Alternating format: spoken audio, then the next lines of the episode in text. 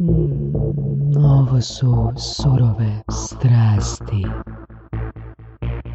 A, Danas je sa nama Ivan Ilijašić, kojeg znam već, eto koliko je, 2020. minus a, 2000. Ne, ne, ne, minus još četiri godine, znači od 1996. Tako je. Bravo. I pratimo se u stopu. I pratimo se Neka smo i sjedili jedan iza drugih. Da, vidiš, gdje god ja dođem, on dođe, tipa, ono, tipa, ja u Slavonskom brodu, ti dođeš u Slavonski brod, ja dođem u Zagreb, ti dođeš u Zagreb. Ja sam imao obrnutu priču, ali dobro. Voras ide e, na pag sad za tri tjedna, na? ne, ne, nemoj doći na pak. Baš mi je drago što si me pozvao ovdje. Jako. I, I ovdje i na pag. A vidiš, a zvao me. tako je, tako je. Mi smo i na Feru bili, jel tako? Tako. Znači, ono, um, vrlo slične životne priče, IT, um, uh, prije toga srednja škola, gimnazija, Matija Mesić, pozdravljamo Markovinovića ako sluša i ako ne sluša, vjerojatno ne sluša. Uh, kog bi još pozdravili? Kojku? Sve u režiji. Sve u režiji, da. Ne možemo sad izdvojiti nekog, pa Ne da, može, ne može. skandal kasnije, pa da. Uglavnom, ti si prije poduzetništva radio negdje dosadno, jel, kao i ja. Negdje gdje sam mogao naučiti raditi u velikom sustavu, ti kažeš dosadno, ali tako možemo reći. Da, E, pa da, ja sam zapravo, kad sam završavao faks, radio sam u Plivi i tamo kao web developer e, i to mi je bio ono super iskustvo, ono, mlađa ekipa, zanimljivi projekti. E, Pliva, ja mislim da tad prolazila kroz neku svoju prvih kriza, pa onda mi studenti smo morali izvisit, E, ali nakon toga sam imao prilike učariti nekoj manjoj firmi ili nešto svoje pokrenut, Uh, i s mojim kumom Matejom bilo ajmo krenut, ajmo krenut. To i onda on dobije neku ponudu za posao eh, i onda mi ne idemo sa svojim. Ja izvisim i onda sam krenuo raditi u banci uh, gdje sam trebao biti programer ali su me stavili na mjesto administratora baze podataka, ja sam rekao, dobro, ljudi sad ste me stavili zato što je neko završio na porodiljnom, sve to razumijem, ali to mogu raditi par mjeseci dok malo proučim, kasnije mi se neće dati. I rekao sam, nema problema, vidimo se mi za par mjeseci, nismo se vidjeli, jednostavno bilo drugi prioritete, ono sam uzeo priliku da idemo raditi u Berlin, za jednu berlinsku firmu, koja u biti otvara ured ovdje, manja firma, tad se, to je 2006. bavila se web developmentom, IP televizijom, tada mobilnim igrama, tad nije bilo iPhone-a i svega, E, recimo postprodukcijom se bavili Cobra 11, to, to je bilo rađeno tamo, to je jednostavno ono, jedna lijepa Zanimljivo, nota.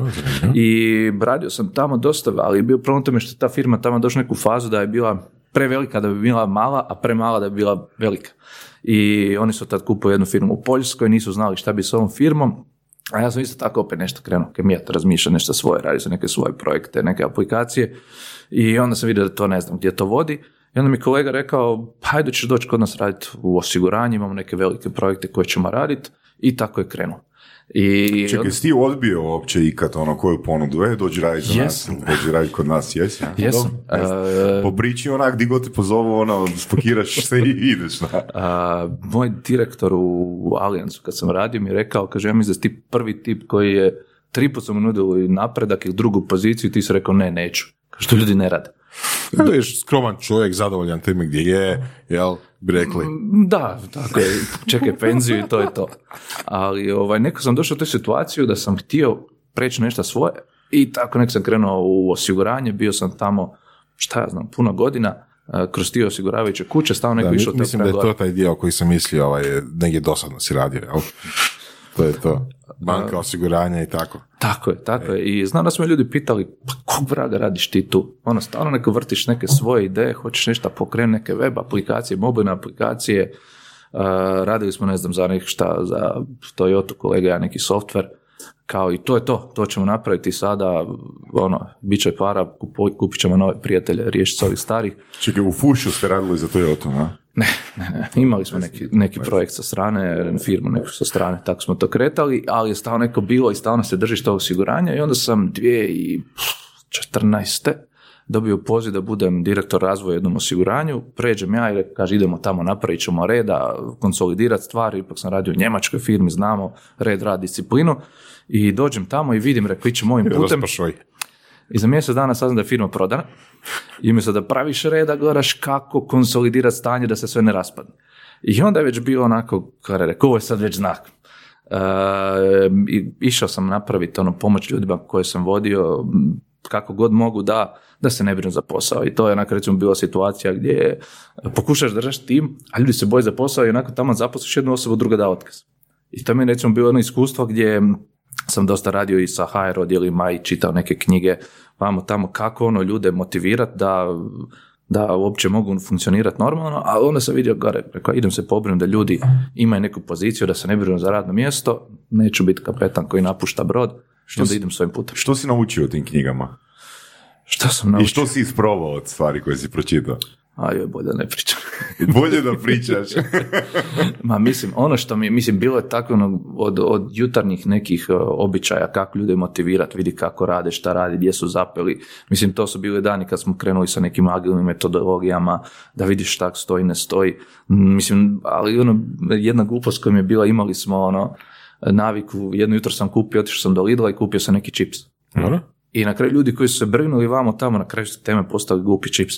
I onda su ljudi svaki dan, ujutro, o, ovaj čips je danas na meni. I ljudi su onako bondali radi gupo čips. Da? I onda su krenuli neke... Čekaj, čekaj, kako misliš? Znači, počeo si kupovati čip svaki dan ili... Pa ne Počeo, je- počeo ih je kondicionirat na čips. Da. Vrećica. Dođu mačke. Ne, bilo je, sjećam se jedan kolega koji je rekao, pazi kako jede sve to, kolega, ako ne slušaš, ako letiš negdje sad, pozdrav, koji je ono, ne, ne, ne, neću, nemoj, ja pazim šta jedem, pazim šta jedem, i onda vidi na jednom stolu taj čips, ajmo, ajmo, joj, kako je ovo dobro. I onda su ljudi se počeli malo više družiti, jer su onako bili u nekim grupama, ali kasnije su počeli više družiti. Pa onda su bile kolegice, recimo, bila da smo imali, ne znam, testiranje čvaraka. Kad je bila sezona. I takve neke onako Pazi, male a? sitne strasti, zbog koje se ljudi malo više bondali, Za Frank reklama čips jeftinije nego team building. Agile, agile. čekaj, čekaj, testiranje čvaraka, ok. A svaki donosio svoje čvarke. Pa onda ko ima najbolje sve to, naravno, ne sjećam se ko je bio pobjednik, ali ono nije bilo ni poanta to. Tako nešto. I to su bile neke stvari koje su neko vezali tim, mislim, bilo je ono kad dođeš na neki intervju razvoju za posao pa vidiš šta čovjek kako komunicira pa ga analiziraš i sve to pa i možeš da sam od tada postao onako već eh, CSI za takve stvari. Ako si postao CSI, jel si mogao onak već nakon mjesec, dva profilirati ljude prema uh, tipu čipsa koje vole? Ne. Zapravo bilo je ili jedeš ili ne jedeš. Ako jedeš, you're in. Čekaj, znači imaš u kvalifikaciji kad započneš čovjeka, znači ono, da, da, da, da, baza podataka, ono, Četiri ovo, zdjela čipsa i... i, i mora voliti, voliti određenu vrstu čipsa. Ili to bi uvjet? Pa to bi bilo ok, zapravo, znaš, ono, ne smiješ pitat neka pitanja, ono, kako s kim živiš, da li si oženjen, udan, sve to, ali to, kakav čips jedeš? I onda kaže, jo, ne jedem taj čips zato što mi žena ne da. Aha, sad znamo sve. E, da. I onda poduzetničke vode. Pa nakon tog nekog iskustva došao sam u fazi, sam rekao, gore više ovo ne funkcionira. Imam neke svoje ideje, ja sam 2009. 2010. pokrenuo neke portale za putovanja. Uh, onda je neko krenulo to da i posao stisnuo, supruga ostala trudna i sve to ostalo sa strane. Ali stalno sam kemio nekoj ideji, još ne znam, 2013. u ovom Orioliju, što čime se sad bavim, kako napraviti neki software, sam radio s nekim agencijama, radio sam za nekakve manje firme ili podizvođač za, ne znam, neke mobilne aplikacije za destinacije i stalno je bilo vezano za turizam. Jer imam, ne znam, strast mi je sport, glazba, turizam i sad turizam je ispao nešto. I, U turizmu ima para, jel? a, mislim, ima u sportu, ima glazbu, ima, ima. Ali ovo je neko krenulo tako, onda smo, kako sam radio s nekim manjim agencijama, firma, vidjeli smo ima neke probleme, da uvijek to se radi ono, e, na komadu papira, ko kad treba šta bukirat, kako negdje, ali vidio sam da jednostavno to nisam problem kod nas. To je problem svugdje. I onda je tako neko krenula ta priča, radio sam prvo to za vrijeme svog, mislim, imao sam stalni posao i sa strane radio to, a nakon ovog iskustva što sam bio direktor u toj firmi, vidio sam, ok, ovo je sad znak, i odlučio sam zapravo krenuti u svoj, zapravo krenuo sam prvo freelancat, pošto sam IT-ovac, vidio sam tako mogu financirati svoju firmu. Krenuo sam to, dao sam otkaz, sljedeći mjesec, dva su bili vjerojatno najteži dani u mom životu, Da? jer pa čuj, imaš ženu, imaš tvoje djece tada, odnosno troje, imaš kredit, supruga ne radi, a ti idiot odlučiš da napusti direktorsku poziciju i krenuti nešto svoje. Sigurno si imao onak e, čvrstu podršku obitelji. Pa jesam. Mislim, za, ima dio obitelji koji, mislim, kolega i ja smo iz Slavonije pa znamo otprilike kako neki mentalitet je Da. hrvatski A mislim, ja svaki put kad sam napredao u karijeri, bilo je ono, što ti si normalan? Pa dobro ti šuti. Ali mislim, razumijem, to je ta, takva to je to, to je to. Priča, ali recimo, Ali, ali to samo znači da nisi predstavio dobro našu obitelji šta radiš. Znači, ako, da spominješ čvarke, da spominješ to da recimo, znaš, organiziraš firme pomoću čvaraka, jel? Organiziraš timove pomoću čvaraka, bila bi druga priča. da, sjetio Ti si sigurno priča, ne znam, baze podataka, HR, ono... Ne, sjetio sam jedne priče, ima knjiga Roba Fitzpatricka, Mom's Test, Da? koji priča o tome kako, kako pričati s kupcima i kako znati da ti lažu iako to ne govore. Da? I kreće s pričom gdje on govori, kaže, imate ideju, ako pričate rodbini, prijateljima ideju, je dobra ideja? Je, dobra je, zakon je. Niko ti neće reći ne valja. I onda priča on kao, dođe svojoj mami i kaže, a, mama imam super ideju, odlično, radim aplikaciju za iPad, izvrsno sine. I bit će kuharica. Izvrsno, super. Sad ona misli, a u glavi on ide skalije u knjizi, kaže, "Ma šta će ti s kuharica, ono na tabletu, nema smisla. I bit će dobra i imat će super recepte i koštat će 20 dolara. Ma odlično sine, pa tu ima novca. A onda ide skalije, šta nisu aplikacije dolar, dva. I bit će ovaj, egzotični recepti. I ona sad, pa ja egzotični recept nađem novinama, besplatno. Ma super, super sine, jedi, jedi, deda skalija. Tko zna, ćeš imat za kruh kasnije. Tako i to da se, da prezentiraš na taj način šta radiš, vjerojatno bi rekli, bavim se čvarcima na poslu, ne znam koliko bi bilo, ovaj, da, da, super, samo, samo daj. Dobro. A, Orioli, ime je od, jel, Oriovca, jel? Ne, Ne? ne, Orioli je od uh, or, latinskog zlatna vuga, Oriolus. Mi kad smo rad... Vuga, Vuga. da, Šta je Vuga? ptica. Ptica. ptica. Uh, kad sam razmišljao imenu za firmu, rekli smo želimo izbjeći nekakav latinski mrtve jezike, šta ja znam. No, I želiš izbjeći sve koji ne znaju šta je to Vuga. Tako. I, um, I onda sam našao jednu stranicu Igor International, kao brzi quick branding u 42 PDF stranice. I onda smo kolega ja onako došli. Kako, kako, čekaj? Igor International se zove stranica. Igor. Da, To je rumunjska stranica. Nemam pojma. Ali evo, sad znam. I onda sam naletio na tu neku priču, još imali smo nekakve, šta znam, pokazao, pohađao se jedan startup eh, program tada, eh, i ajmo rekao, jedan vikend onako smišljati, onda smo rekli, sve što ima veze za kretanje, migracije, putovanja, šta ti ja znam, i onda smo sve jezike uzeli. Ono, engleski, njemački, talijanski, vamo, tamo idemo nešto naći, esperanto, vamo, tamo, Atlantiđanski. među ostalima. I na kraju je bilo, a rekao, super, sve smo na latinskom završili. Ali evo, ostalo je i to je to. Ok, kako je bilo pokretati prvi tim, prvo prvi- prve ljude? Jel prvo si bio ti, jel tako? Bio si sam na tome? Bio sam, pa neki 5-6 mjeseci, razvio neku ideju šta bi to moglo biti, kako ići ona razvijati neke MVP-eve, a, prolazio sam kroz a, taj ono Founder Institute program gdje je bilo ono te drilaju, gnjave, muče, jer ono, kad budeš imao svoj posao, tako će ti biti, neće Kakav, bi, kakav, bi ti bio, kakav ti je bio Founders Institute? A, ja sam bio na prvoj generaciji gdje sam bio stvarno, u prvoj generaciji koja je bila stvarno odlična zbog toga što smo imali e, većinom m, američke mentore i stvarno neke odlične naše mentore i to mi je meni bilo dobro. M, Imam osjećaj da kasnije možda, a mislim mentalitet je drugačiji.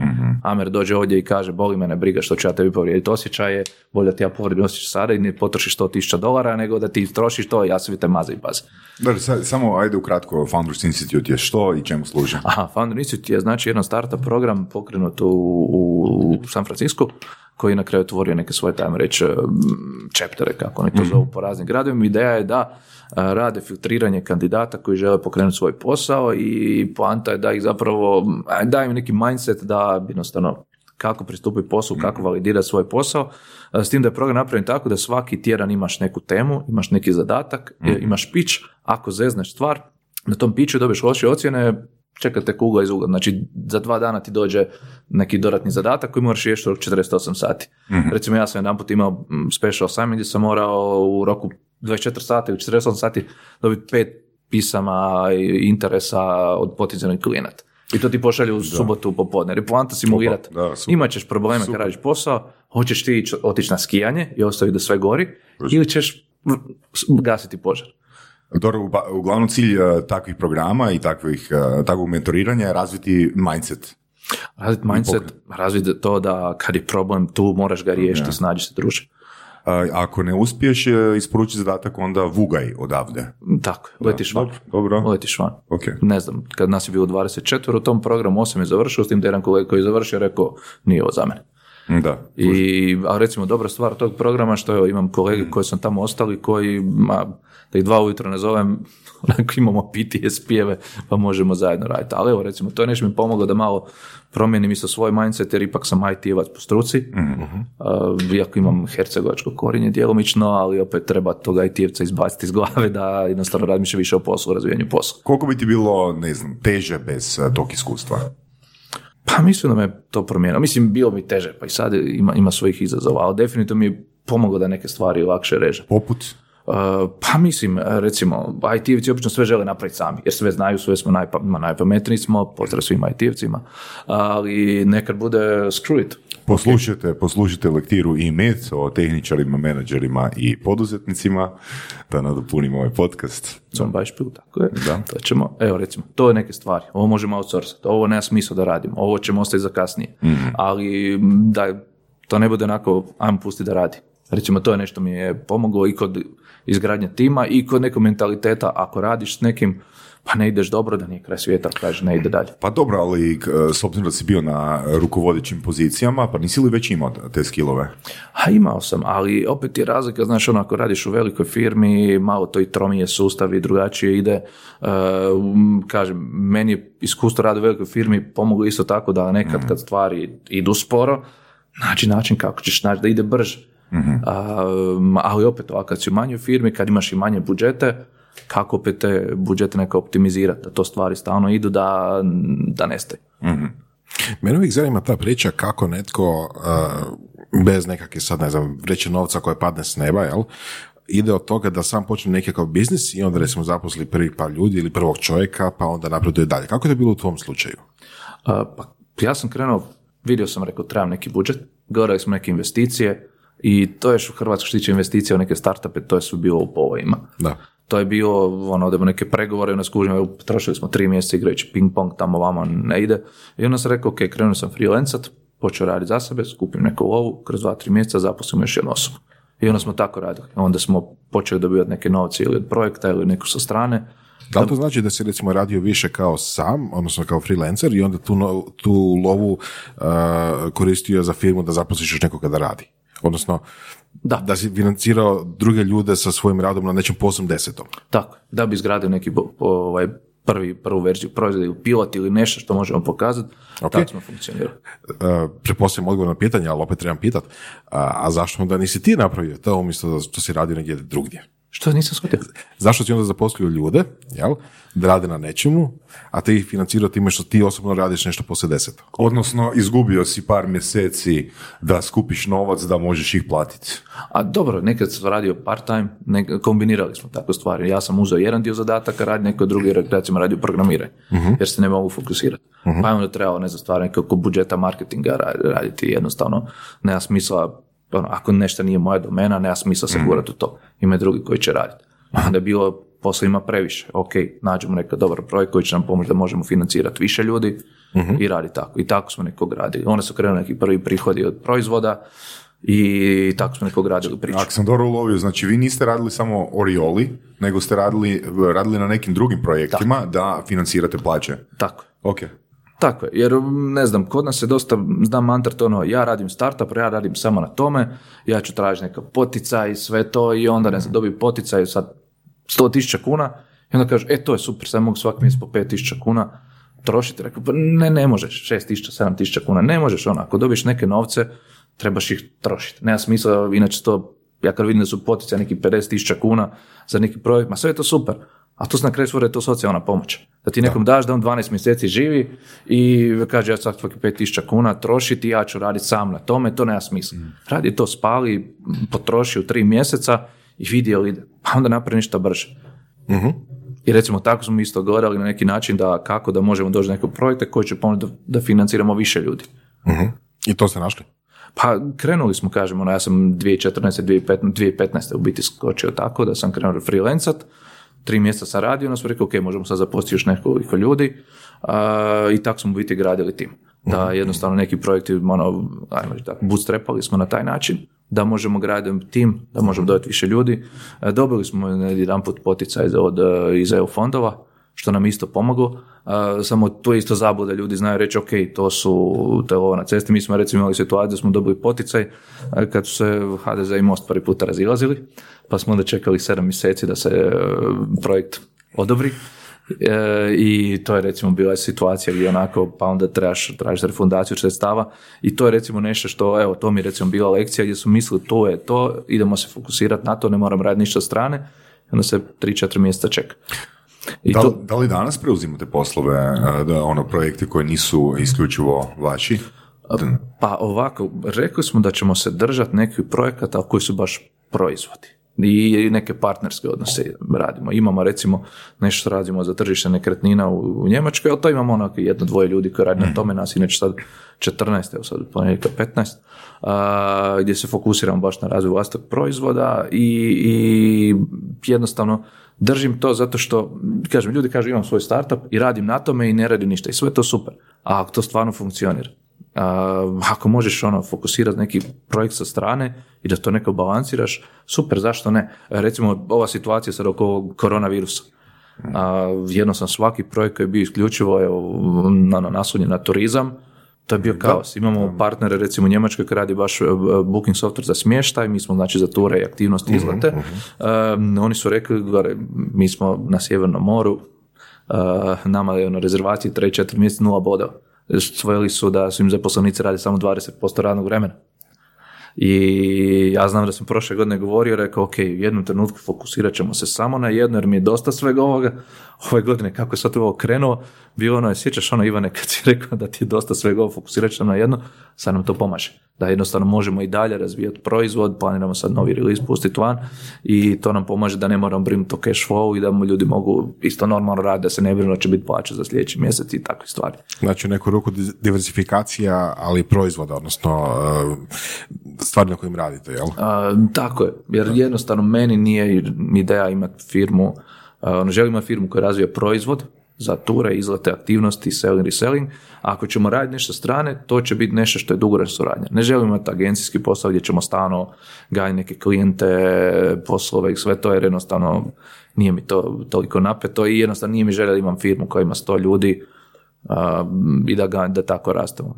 Htio bi imati neki proizvod koji su skalabilni, koji će se eventualno širiti ako stvarno ono, obujam klijenata ili nekog tržišta se širi, ali ne do te mjere da sad za godinu dana opet se slučajno ti ja nađemo i onda kažem evo nima nas 200-300, nije mi to cilj.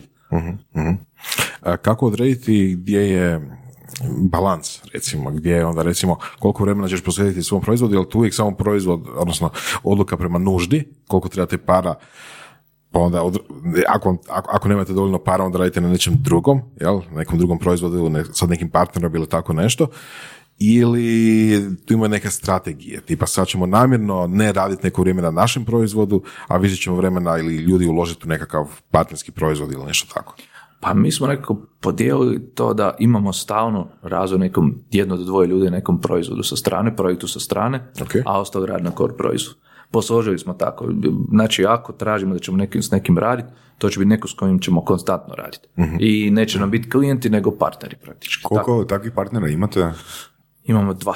Dva. Dva partnera, jedan isto u turizmu a, i ovo recimo ne znam, neke tržište nekretnine u Njemačkoj i to je to.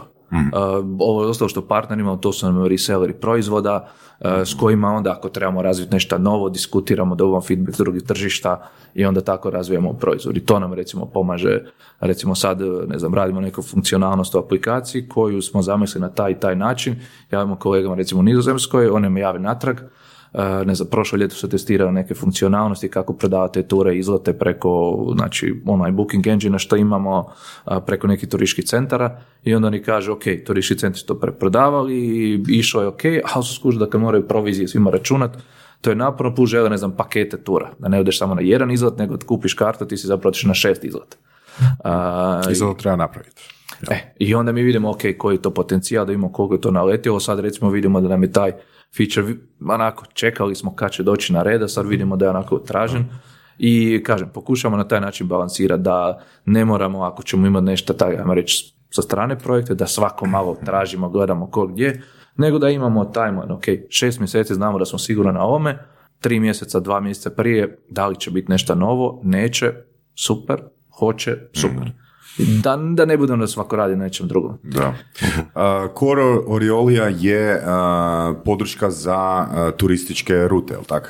A, znači, Orioli je zapravo management software za firme koje organiziraju ture izlete. Recimo imaš nekakav sightseeing po Zagrebu, možeš upisati kad imaš koje ture, koje su cijene, koji su polasci, možeš to koristiti kao aplikaciju za, ko, za management u uredu, možeš koristiti naš booking engine da bi prodao to i da imaš ono instant availability, instant booking, Uh, možeš recimo dodati svoje partnere ili selere, ne znam, dođeš svakom hostelu i kažeš evo, kad vam dođu gosti pitaju što raditi, mogu Ok. rezervirati, plati to i imamo vezu na channel, channel manager funkcionalnost da to se distribuira na, na, na neke portale kao što je Vitor, Get Your Guide i takvi nekakvi. Uh, ono što isto radimo, što smo nekako fokusirali se, uh, imali smo dosta perioda da su nam dolazili klijenti sa raznih strana svijeta. I vidjeli smo sami da, ne znam, pokušali smo recimo napraviti na junior sales support team ovdje i vidjeli smo da jednostavno handlat nekav ono, takav projekt da ti ono, ljudi iz San Francisca, Aljaske, Azije ti se jave, jednostavno je naporno. I jednostavno sad ima neki Salesforce ovdje ili nešto, to je stvarno overkill. I onda smo prošle godine odlučili promijeniti strategiju da gledamo gdje imamo neke partnere, recimo neke manje partnere u Irskoj, Dominikanskoj republici, Nizozemskoj, da vidimo kako oni praktički mogu naš biti vanjski sales, jer oni imaju neke svoje komplementarne usluge i da oni nam budu sales, a mi smo onda odlučili da ćemo više se fokusirati na neke destinacije. To mi nekako onako zvuči kao franšiziranje na, na temu ono što je Nino, Nino iz Nino, Dubrovnika, Nino. da. Da, da. Nino Dubretić. Dubretić, Dubretić, Da, da, da. Dubretić, da. da. A, nekako mi je model malo, malo zvuči slično. Bar. Pa ja bih rekao da, da u zadnjih par mjeseci što pričam sa nekim tako B2B startupima, mi smo B2B, mislim startup, evo rekao sam to, iako tam je riječ, eh, Dobro. svi smo startupi. Dosta B2B firmi počinju razmišljati tako. Jer eh, moje razmišljanje, Znači nekakva lagana franšiza, jel? pa možemo tako nazvati, ali činjenica je, recimo, ako ti želiš prodavati u Hrvatskoj B2B software, ne želim biti bezobrazan, a možda ima pet ljudi u Hrvatskoj koji znaju taj posao raditi. I Jednostavno zato što ni, ono, nemamo takvih iskustva, nemamo svoj Skype, nemamo ne znam šta. Dobro, ok, ajde da to pokušam sebi maksimalno pojednostaviti. Znači, ja e, proizvodim majoneze i kontaktiram u Irskoj i svugdje po svijetu one koji imaju, ne znam, e, e, kioske sa hamburgerima i sad ja želim tu majonezu gurnut kod njih, da oni to prodaju dalje svojim klijentima. Znači, to je dodatak na hamburger, nije glavni proizvod, ali onak je komplementarno s hamburgerom. Hoću mu reći da tako.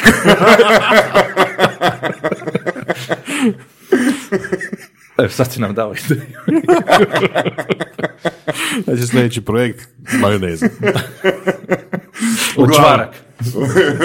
Uglavnom, znači, je li Orioli krenuo konkretno s tom idejom ili je prvo bilo ono, ajmo, mi smo prvo krenuli razvijati neki alat koji je bio za, uh, znači naš, naš software koriste firme koje rade više tako neke više satne izlete ili jednodnevne izlete.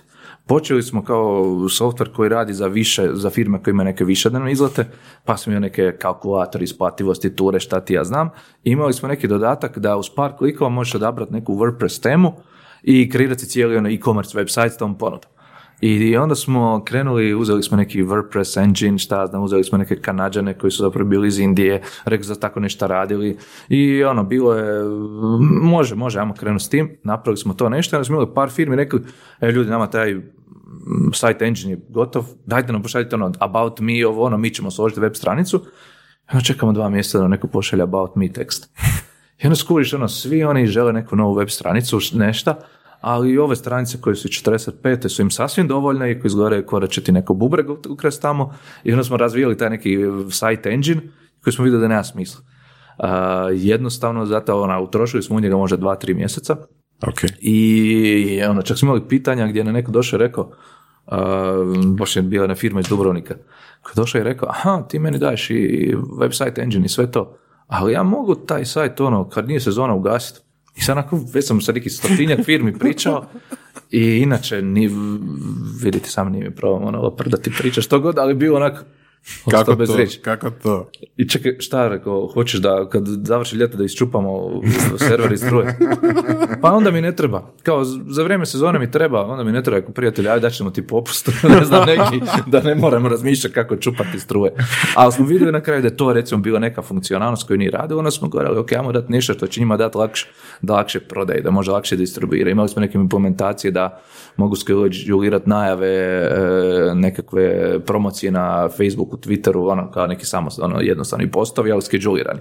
A onda smo vidjeli da su neki alati pojavili se od onog Hootsuite-a ili koji tara koji su Da. postojali i vidjeli, ok, Facebook mijenja stvari, ne možemo ih pratiti, nema smisla zapravo jer rič je nikakav.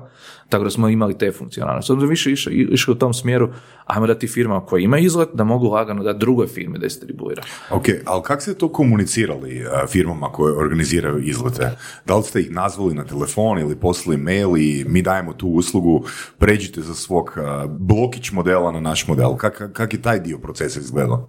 Uh, pa, pa mislim, kao ja bih rekao, kao i svaka firma koja krene, bilo je od cold callinga, od mailova, od komunikacije nekim turističkim zajednicama, od organizacije nekih, uh, mislim, newsletteri klasični, recimo, dosta ulažemo, da bi ako sad zadnje vrijeme malo smo stali s time, uh, u razvoju sadržaja na, web, na webu, jer jednostavno turizam kao industrija je konzervativna.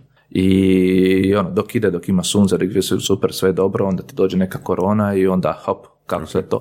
Tako ulažemo Ali kak vremena se, kak se prodaje? Jeste davali gratis određeni period? A, jeste, jel ste se naplaćivali ono godišnje? Jel naplaćujete godišnje neke fi- ili polugodišnje dok traje sezona?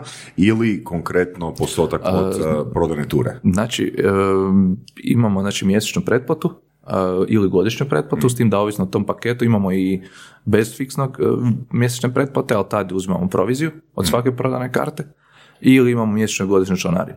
E, Ali konkretno pitanje a, je bilo kako ste popunili tu bazu od koje, od koje ste krenuli, ono, znači početak. Ne, ne sad ono kak stvari funkcioniraju, koje sve funkcionalnosti postoje, ne kak je, ne znam, a, tipa prvih 50 a, agencija. Kako je krenuo? Da. Pa mislim krenuo od toga da prvo dođeš do nekih osnovnih baza, pa odeš neke evente, pa kontaktiraš ljude. I prvo sam krenuo po tome da sam prvo ljude pitao kako sad rješavaju, šta im je problem, kako šta ide. Znači krenulo Spin od toga. selling, da? Pa da, na taj neki način. A mislim, customer discovery, spin selling, kako god to- to zvali, u kojem, kojem trenutku. Jednostavno smo išli na taj način da vidimo koji im je problematika, onda pokušavaju neki osnovni problem riješiti. I onda je uvijek tu bilo, ok, ali fali još nešto, fali još nešto, pa nekad reži. Nekima e, zahvališ i kaže, gore, ne može. Koliko je proces taj trajao da dođete do prvih 50, ajmo reći? A, procesu. Ono, pozivi, druženja, eventi. A sad ovako do 50. A mislim, trajalo je. Trajalo zato što smo onu prvu verziju bacili u smeće u jednom trenutku. To s ovim site builderom. Trajalo je, ali evo recimo mi, To je godinu, dvije, tri. a mislim da je godinu, dvije. Dvije, dvije, ajmo pri- prije reći dvije godine.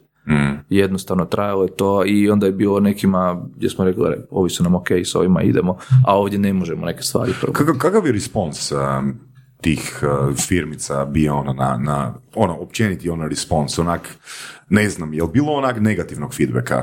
Nama to ne treba zato jer XYZ. Je, Koji su najčešće bili prigovori, zašto im to ne treba? Uh, pa recimo, to su mi zanimljivi prigovori. Mislim i dan i danas imamo još prigovore koji kažu a joj, ti meni, uz- ono, ja bi uzeo ovaj besplatni paket, ali provizija, ne znam, 6%. Jedno staneš i gledaš, pa čekaj malo, rekao, znači ti hoćeš da ti ja apsolutno besplatan softver, da upravljaš svojim poslovanjem, da sebi štetiš vrijeme i novac. I hoćeš besplatno. Recimo, to su neki tipični e, prigovori što dobivamo, bude, ne znam, ako je neka firma neke specifične ture s nekim specijalnostima, ne znam, e, radimo safari ture, ali minimalna grupa je četiri, ne znam, ako se dva mjesta popune, zatvori cijeli slot ili tako nešto. To su neke, imamo takve neke, ali recimo i dan danas imamo slučaj kad kažu ljudi, ma gore, pf, neću ja toliko davat, a s druge strane pitanje, pa ok, ajmo da gore neki fiksni fi. A ne, ne bi ja jer sad mi, ne znam. Nije. I onda meni čak to i ok. Znači, uglavnom su bili vezani za cijenu. A, bile su veze za cijenu, bile su recimo kad imamo Je li itko rekao da to nije dobro rješenje za njih? A, pa recimo kad imaju takve neke specifične slučaje vide da ne znam nalete na neke deal breakere zbog kojih neće. Ima i toga. Jer jednostavno, ajmo reći ta nekva tours and attraction e, segment turizma, on je dosta fragmentiran. Ti kad imaš, sad ću on banalizirati, ali kad imaš letove, e, smještaj, sobe, sve je to neko standardizirano. I zbog toga recimo ta neka industrija hotela, avijacije, B&B-a je nekako e, neko su oni već, davno su neke stvari digitalizirali, a ovo je neki segment koji, ja reći, konačno dolazi sad na red. I mi isto kad smo krenuli s nekim stvarima, bilo je ono, ok, gore, sad nam ide dobro, ali onda se dogodi da, ne znam, ljudi se oglase na Viteru, Get Your Guide-u, oni im uzimaju 30% provizije, i onda ti bude takva situacija, znači njima daješ 30% provizije, onda odeš, ideš se oglašavati na Google Ads-a, i onda skužiš, čekaj malo, oni promoviraju moj sadržaj na Google Adsima, ja im dajem pare i oni dobivaju jeftini klik zato što imaju veće budžete. I onda skuže, a čekaj, onda sam ja stavio svoje jaje u istu košaru, ajmo pokušati nešto svoje. Uh, tako da, kažem, uvijek budu prigovori zbog cijene, ja, ali meni je to čak i dobar filter, ono znam, gore, ako neće cijeniti moje vrijeme, neće cijeniti svoje vrijeme, možda bolje da se ne družim, to je ok. A, ima li tu prostora uh, i jeste li već razmišljali o tome da nađete ono konkretnu nišu? Jer mislim da sam pročitao u jednom uh, članku da naravno ono ima i tura koje koštaju 10 ili 20 eura, ali ima i onih koje koštaju 5000 nečega. Na?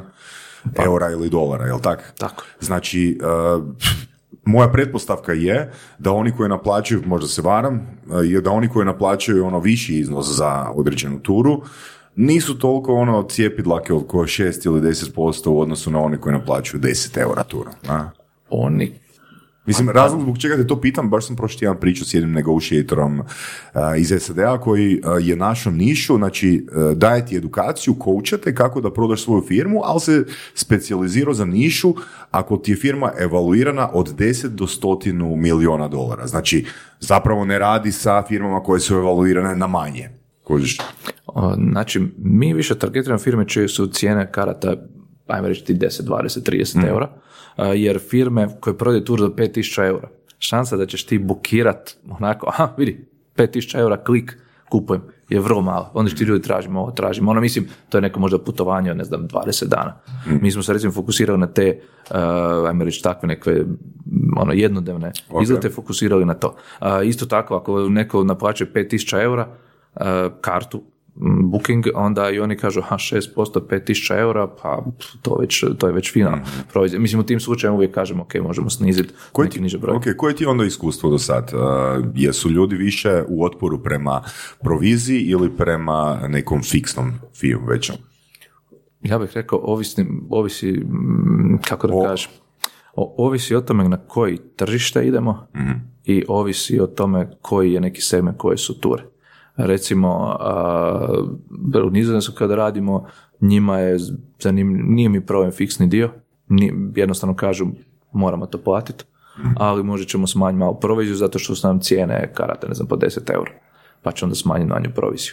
I mi smo radi toga rekli da jednostavno ne želimo više da onako moramo ono, sto država svijeta imati drugačije pristupe sve, nego smo rekli idemo evo, konkretno u Nizozemsku, imamo već ne znam u 7-8 gradova gdje smo već povezali s turističkim zajednicama, idemo na taj način, onda možemo jedan pricing plan, jednu pricing strategiju imati. A za cijelo nizozemsko kao. Da, da. da, na taj način. I, i jednostavno i meni je kao nekom ko vodi posao, nije da moramo svaki mjesec imati razrede diskusije. E, vidjeli smo recimo sad pogotovo oko ovog e, sveg što se događa sad, ono, to je pogodilo turizam, i onda vidimo sad neke firme, baš sam analizirao jedne konkurente, i možda da svaki tjedan stave pricing plan, maknu ga.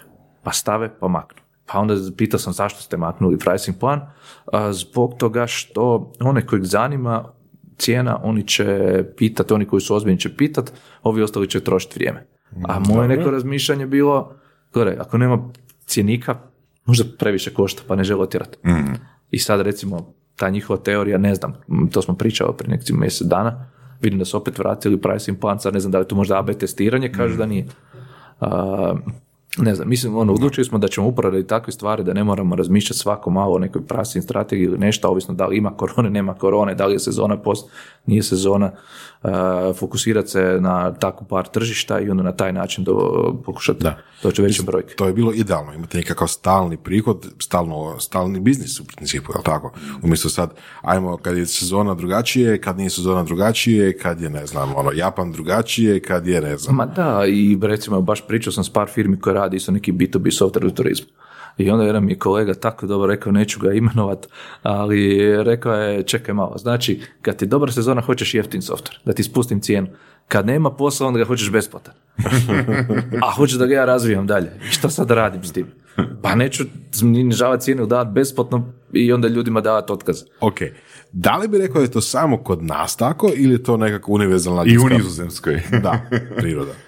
Pa ne bi rekao da je uni, pa got, gotovo univerzalno. Svugdje je ista priča. Ja bih rekao da je to više vezano možda za industriju. Dobro. Mislim da je turistička industrija ono, džiberenje. Pa nije, nije to, nego je jednostavno, pazi, u, obično je, ne znam, industrija koja naviđu na neki tradicionalni način rada. I ti onda mijenjaš mindset, uvodiš neke tehnologije, radiš nešto. I to je ono, rekao, a gore, išao mi. Kao, pu- moj dida je prodavao sunce i more i ja ću prodavati sunce i more. Da. A oni su sad i došli i, i platili, nisu otišli. A, ne, imaš neke razlike, recimo. Apple je prije godina uveo, prije je bilo, ono, gdje ću platiti aplikaciju. Sad uopće ne razmišljaš tome.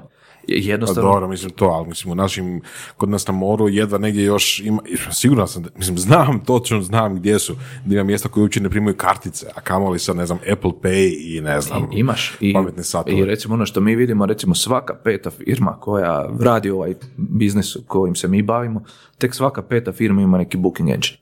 Pek svaka peta Svaka firma ima peta. bud- Svaka peta.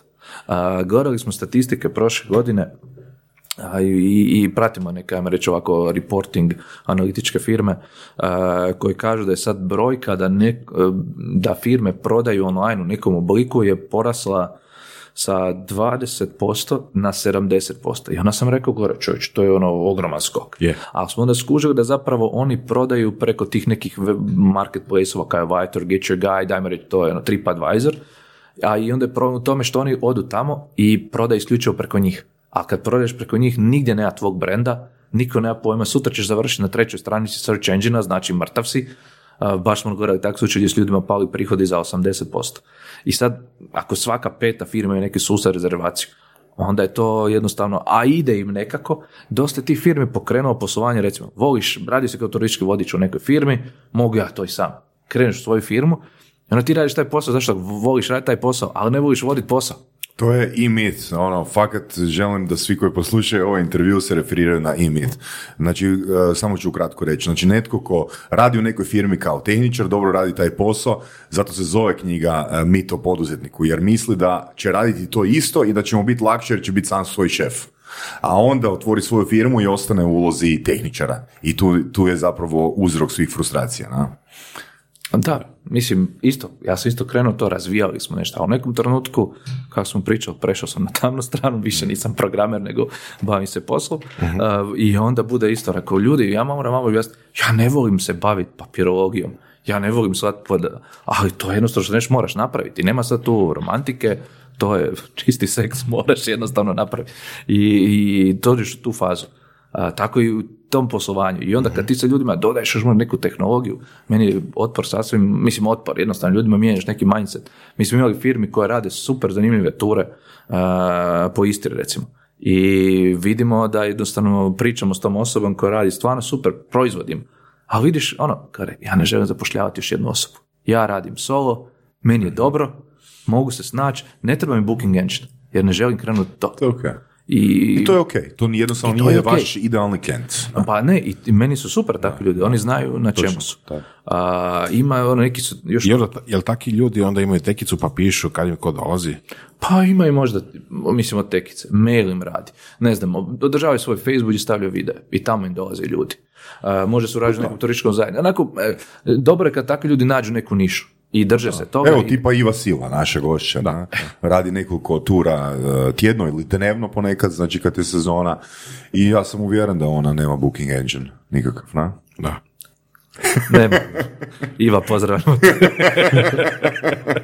Bog Iva. E, ne, evo, recimo, Iva je isto super primjer tog tipa. Drži se toga, zna Mm. I što želi hoće. to i ne želi imati firmu sa deset turističkih vodiča, da? Tako je. A, ima recimo problema u tom biznisu što, kažem, ja kao IT vas gledam, mi IT-evci imamo sve super ideje, super rješenja. I evo, baš sam danas imao jedan webinar gdje smo pričali, prošle godine smo razgovarali s jednom općinom, e, turističkom zajednicom iz Istre. A, rade super stvari, zanimljivo, neke nove ideje, nove broj, odlično.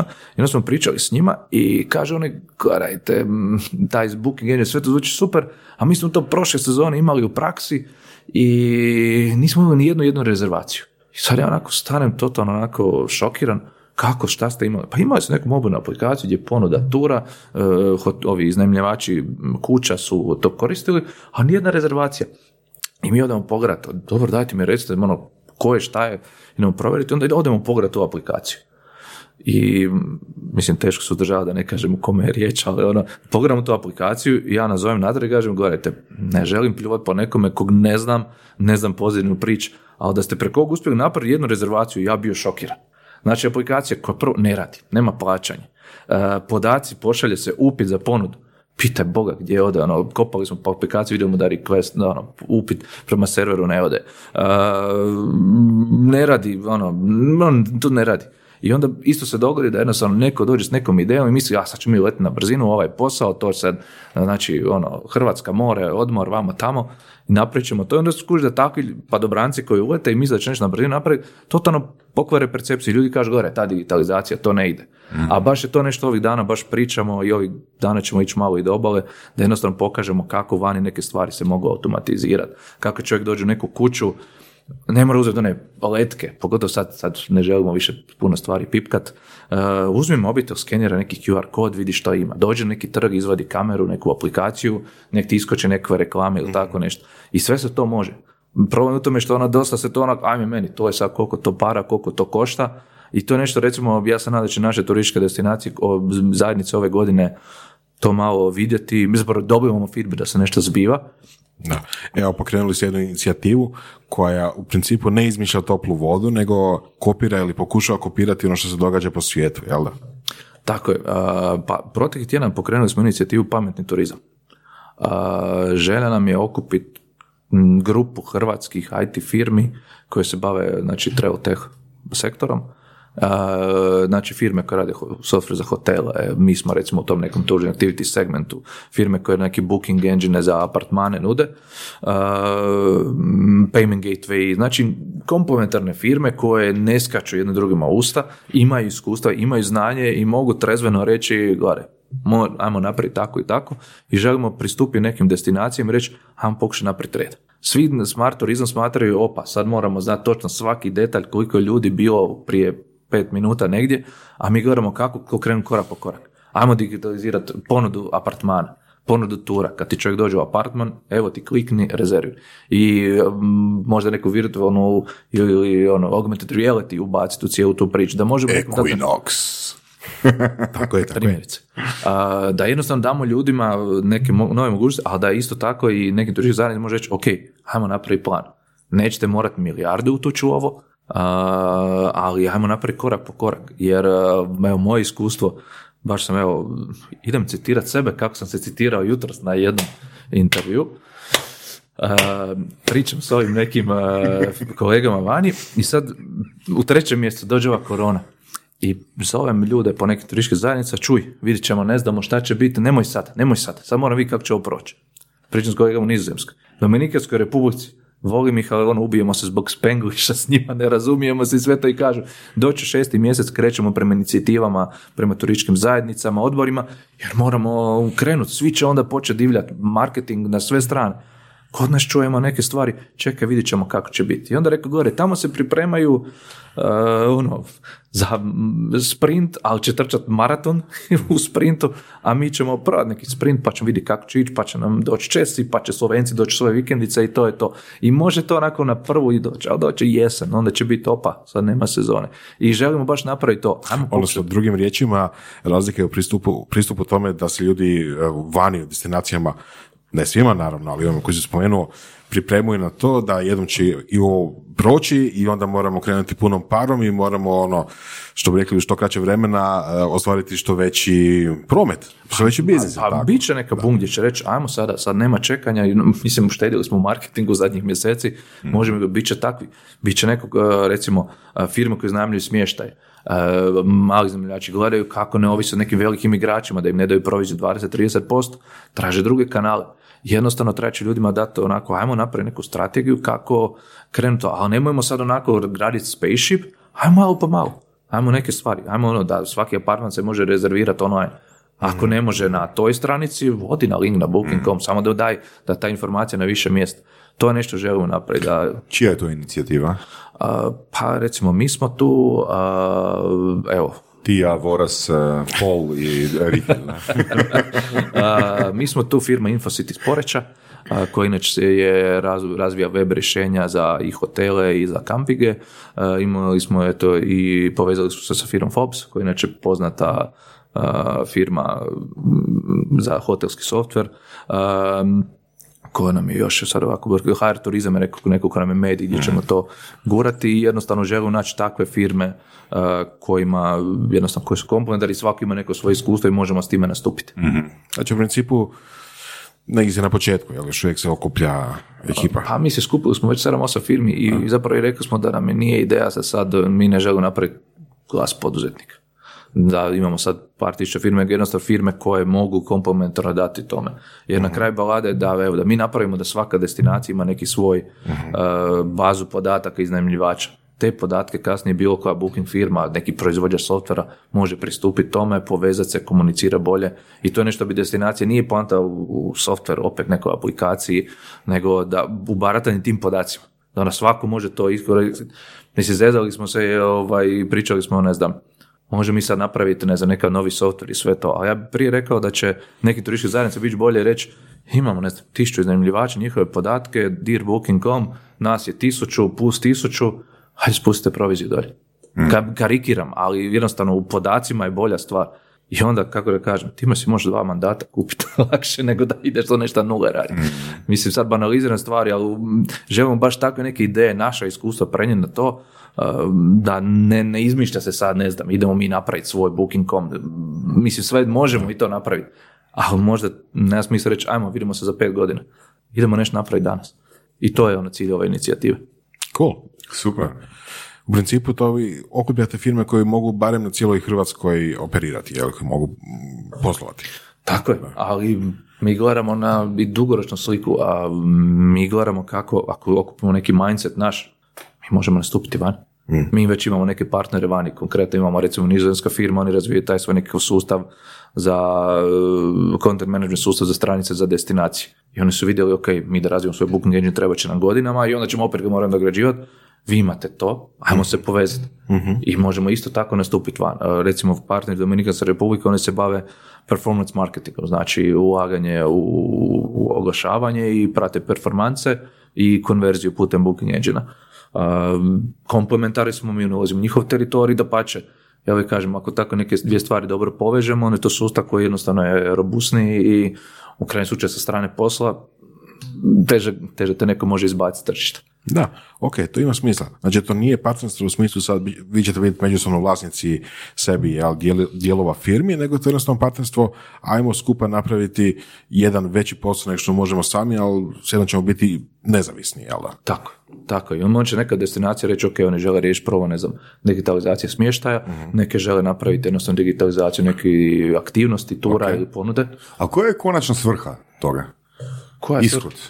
Pa, ja bih rekao da smo mi krenuli više po tome da pokušamo neke stvari promijeniti u našem turizmu. Ok. Da više nismo na papiru i ovci. Ok. Nismo, nismo u svemu, ali jednostavno želimo promijeniti neke stvari. Ok. A osobni benefit za vas? Osobni benefit, pa mislim... Klijenti? Pa i klijenti. Da. I dobit ćemo neki posao tu.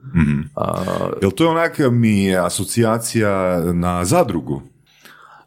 Pa, zanimljivo. Zadruga je kod nas čudna riječ, mi smo recimo se isto aktivirali u jednoj zadruzi ovdje i dalje mi je teško ovaj, reći tu riječ, ali vani je to sasvim normalno. Da, da. Znači zadruga. Ajde, može, zadruga. Da, ali to je to. A, mislim, mi kad čujemo da postoji IT zadruga u Francuskoj i Njemačkoj, to nas zvuči totalno, ne znam, Ok, ne može, jel znaš možda više, znači šta znači IT zadruga u Njemačkoj i Francuskoj? u kojem smislu što znači.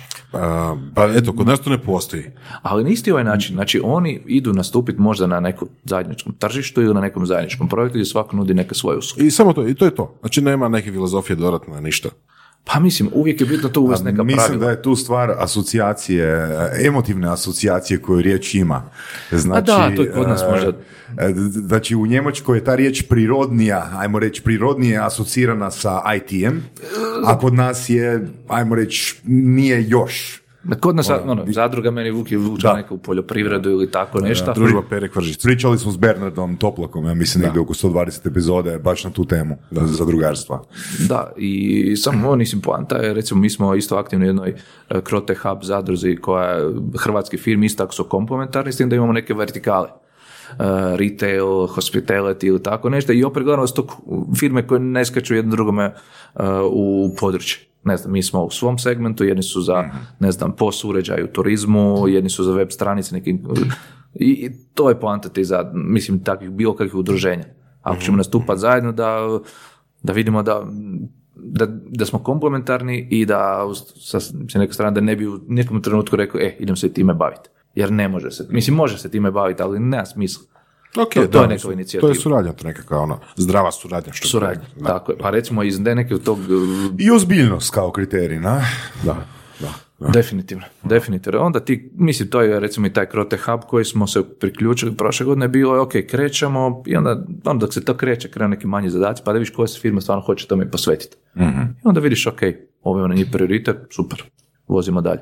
Tako je recimo i kad smo krenuli, išli smo gledat tko s kim možemo surađivati, jer u krajnjem slučaju moje razmišljanje, mi recimo, ne znam, jedno od ovih firmi, možda preko partnera u Dominikskoj republici, možemo srediti neki posao, jer recimo mi ne radimo software za hotele, neki drugi rade. A ako oni dobiju tamo nešto, postoji da ćemo i mi. I to nam otvara neka druga vrata. Tako da gledamo neku dugoročnu suradnju, a, mislim, industrija je ogromna. Znači i franšiziranje, a, neki vid franšiziranja i zadrugarstvo. Franšizno zadrugarstvo. Franšizno. Trademark. Tre- trademark odmah. Da. Brzo izbaci epizodu Vorac. Reci brzo. Franšizno zadrugarstvo. Franšizno zadrugarstvo. Samo na RTL televizoru. Samo na surovim strastima. da. Ozbiljnost je nešto što kod nas još uvijek treba poraditi. Mislim, znam sam po sebi, još uvijek je velika razlika kad radim sa domaćim klijentima i sa stranima. Jel? Da li imaš i to takvo iskustvo ili se stvari tu poboljšavaju? Pa mi uglavnom radimo sa stranim. Ok, znači, Znači, slažemo se. digo, digo si ruke od domaćih. E, ne, ne, nisam nego jednostavno tako išao. A, tako išao od nekih freelancanja, radili smo za strano tržište, a, tako je uglavnom i ovo.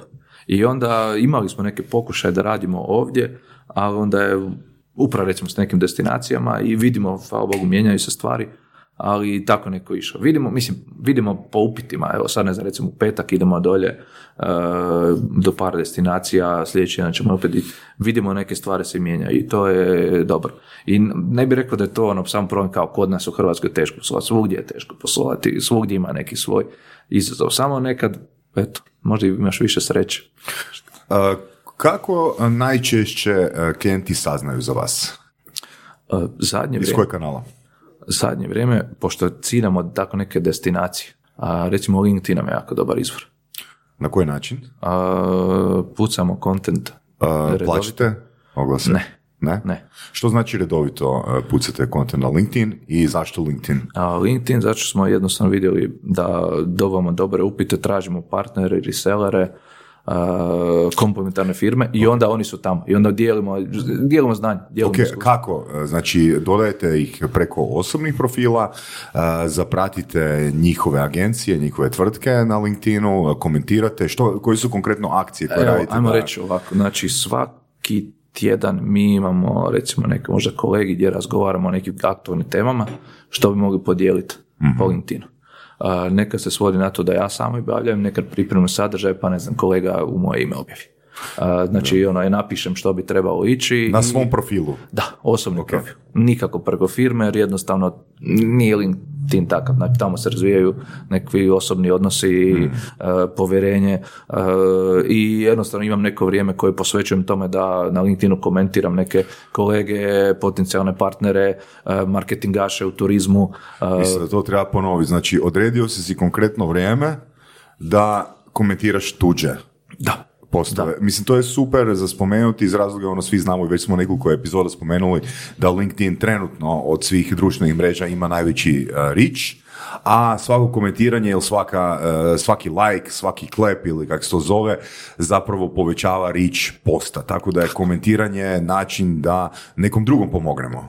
Tako je. I mi recimo ono što vidimo, ja već imam onako neki par kolega vani ne znam, iz Škotske imamo dvojicu, trojicu kolega koji se bavi marketingom, konzultingom, business developmentom, savjetovanjem, koji već znamo da će oni izvući te stvari i onda kad oni nešto objave komentiramo, šeramo, e, diskutiramo, e, mislim, pljujemo kad treba. Znači, ne, evo, Znači, LinkedIn zadruga. LinkedIn franšizna. Francuska, pardon, pardon.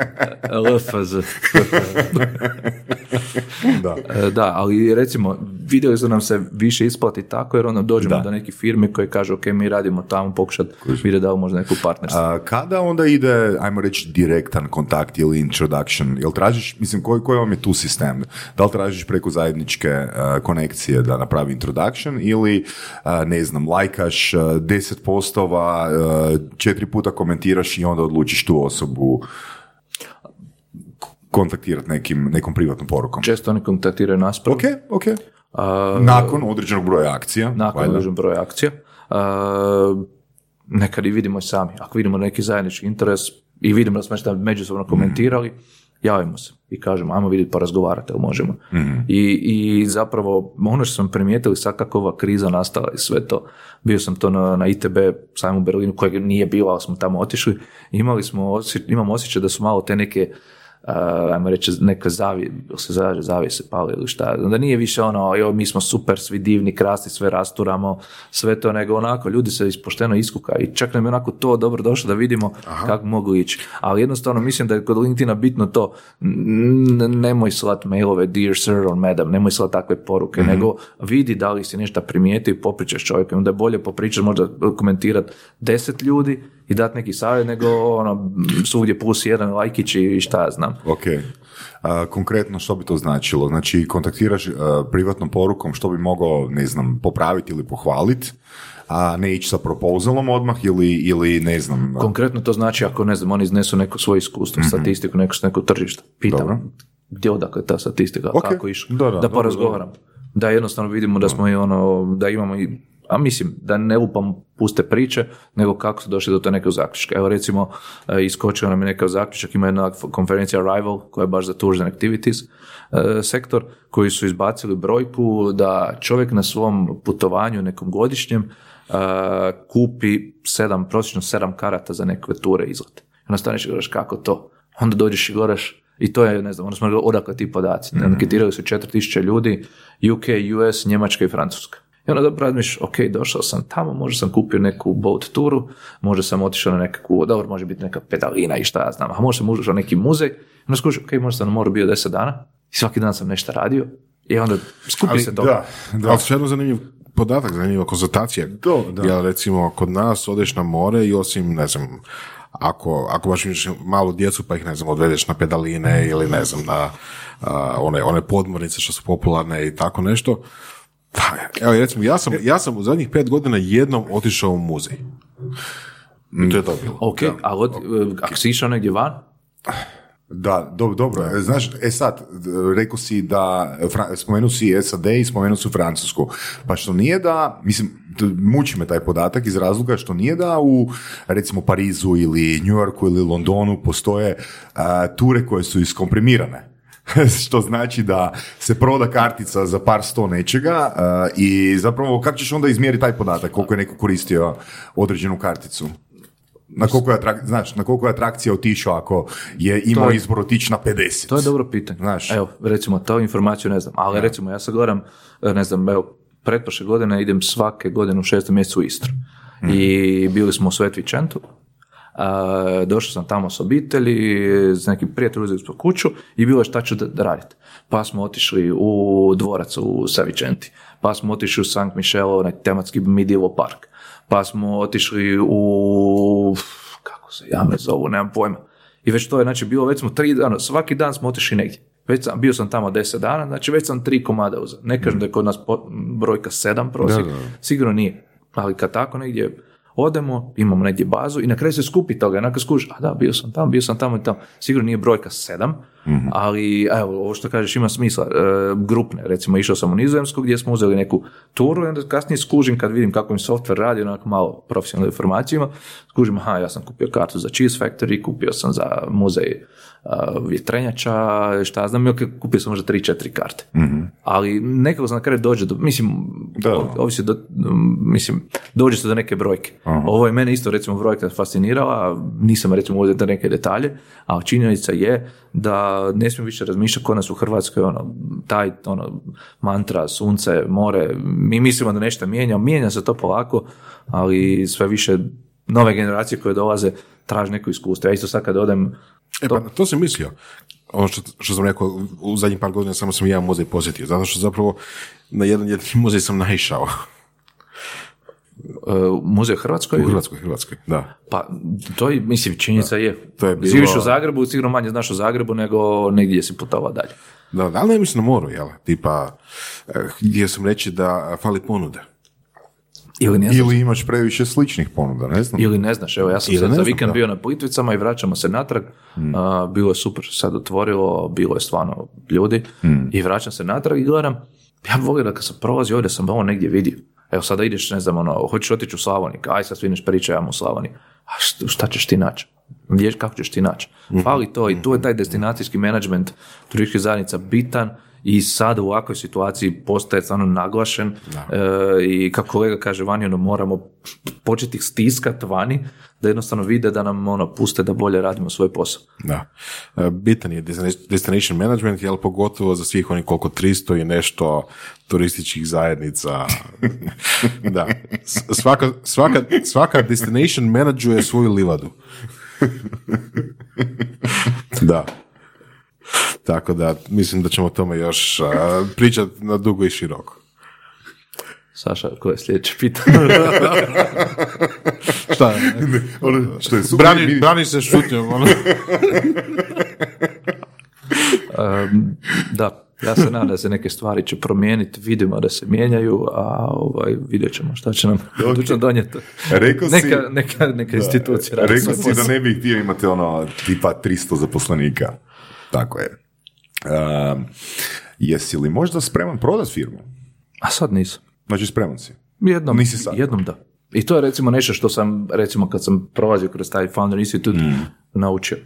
Prodati jednu firmu, ono imati neku exit strategiju. Prvo to zvuči ono, a ne, ne, ne. Da. Ali jednom da. Zašto ne? Mm. Mislim, e, moje isto neko razmišljanje, ja bi jednom htio, sad sam ono direktor svoje firme, upravljam s njom, a jedan put ću možda doći reći, ok, gore, možda ima neko drugi ko bolje može upravljati njom. Mm. Ja ću se maknuti s te pozicije. Zašto bi, mislim, ja koliko god bio pametan i skroman e, i e, ne volim biti najpametnija osoba u sobi. Jer onda je to, ok, stalno na kraju, na kraju moraš više raditi. znaš. To, to je glavna pouka koju sam ja naučio u vojsci. Zbog te pouke mi se isplatilo provesti te puste mjesece tamo.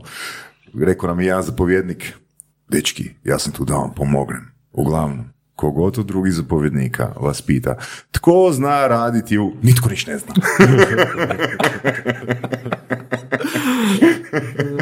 Da, da, da, jednom davno sam imao slučaj da je kolega došao i rekao kao, bili smo neku IT prezentaciju i dođe i kaže, ovaj, ok, ljudi, evo tu na vanjskoj firmi ima na DVD-u nekakvu instalaciju, ko to može uzeti, dođe kolega kaže, a joj, ne mogu ja, onda ću morati brisati pornografiju s diska. Znamo da ju nemaju i da pogledaju i... A, o, Koji izgovor, koji je ono, ono zar je dotle došlo? da, i sad ako stara mi gora, ovaj, rekao, eto, uzet ću ja da završimo to muku. E, Što se mora dogoditi da bi znao da si spreman za prodaju firme? Koji kriteriji moraju biti zadovoljeni? Ili recimo, možda pitanje prije, da ti neko da sad ponudu ono, neku suludu evaluaciju, ono tipa puta 15. Jel bi prodao? Pa sigurno bi. Mislim, Ok. sigurno bi. Mislim, e, moje onako razmišlja, sad kad me to pitaš, meni prvo prolazi, ok, šta će biti od te firme? Je li ideja, ono, u- kupi rastori? Šta će biti s ljudima? Ne znam, ja sam skužio da mene vjerovatno je dosta u mom radu poslovanja m, koštalo to što razmišljam šta će biti s ljudima. I što onako, ja sam osoba koja radi dan i noć uh, kupujem čipseve i tako to. Uh, recimo, to su neki parametri. Ali sigurno bi došao i rekao, ok, ako je ta ponuda, šta se događa s firmom? Da li sam ja tu još pola godine, godinu dana, šta se događa kasnije, šta će biti s ljudima, uh, jer sigurno ima i drugih ideja što bih htio raditi. Eto, eto. Voraše, doveo si nam jako zanimljivog i strastvenog gosta, našeg prvog LinkedIn zadrugarskog franšizera. Tako je. TM. I, I čovjeka koji je motivator kroz prehrambene, kroz pre, prehrambenih proizvodima. Mislim da sam Čovjek koji je team building zamijenio za čipsom. Tako je. Evo ti još jedan detalj. Znači, na tih 4000 ljudi išli su istraživati šta im najviše ostaje u pamćenju s putovanja. Šta bi vam prvo s putovanja ostalo na pamć, u pamćenju, kad odete negdje? Ajmo, ajmo, brzo, brzo. Evo meni mirisi, evo konkretno prva asocijacija su bili mirisi, na? Pa dobro, s obzirom kako si postavio pitanje, siguran sam da je odgovor hrana, jel? Ali reći ću, ne znam, zalazak sunca. Bravo. Na, pa nije zalazak sunca, ali recimo landscape-ovi su im prvo što su rekli da im je ostalo s pamćenjem. Ne hrana. Hrana je tek negdje sedmom mjesecu. Ozbiljno? Landscape-ovi, Pa dobro, gdje oni idu jest? da, uh, landscape-ovi, uh, ne znam, A ne, ne, ne, sorry, moram te ispraviti. Ne ostaju u sjećanju, nego ostaju na njihovim profilima na društvenim mrežama. A možda je Tako to da ne plan. moraju se sjećati kad ih vide svaki godinu dana im iskaču Ma, ne, evo- Sjetite se ovog događaja, gdje ste bili prije godinu dana? Da, da, e, ne, baš je bilo onako, ok, landscape-ovi, dobro, šta je dalje, dalje, čekaj, tek hrana na sedmom mjesecu, s mjestu, rekao, pa dobro, ne, ne zanima me od drugog do šestog, ali šta je to? Tako da, evo, to je recimo zanimljiv detalj. Eto vidiš šta, recimo. Više Slavonaca treba ići u HR, HR onda, jel? Evo, fakat ti turistički Boraš je na ovom gostu, fakat je bilo su- super zabavno. Ivone, želimo ti sreću da što prije dobiješ a, evaluaciju puta 15, nerealističnu evaluaciju i da nam daš, i da nam daš feedback kako LinkedIn a, Pusti zadrugarstvo. feedback, nek da postotak. ti bi feedback, ti bi fee. Može, može, do- dogovoreno, dogovoreno. Može, ja sam skroman, Boraš. Momci, hvala i vama, bilo je zabavno. Slušali ste podcast Surove strasti. Ako vam se sviđa, lajkajte.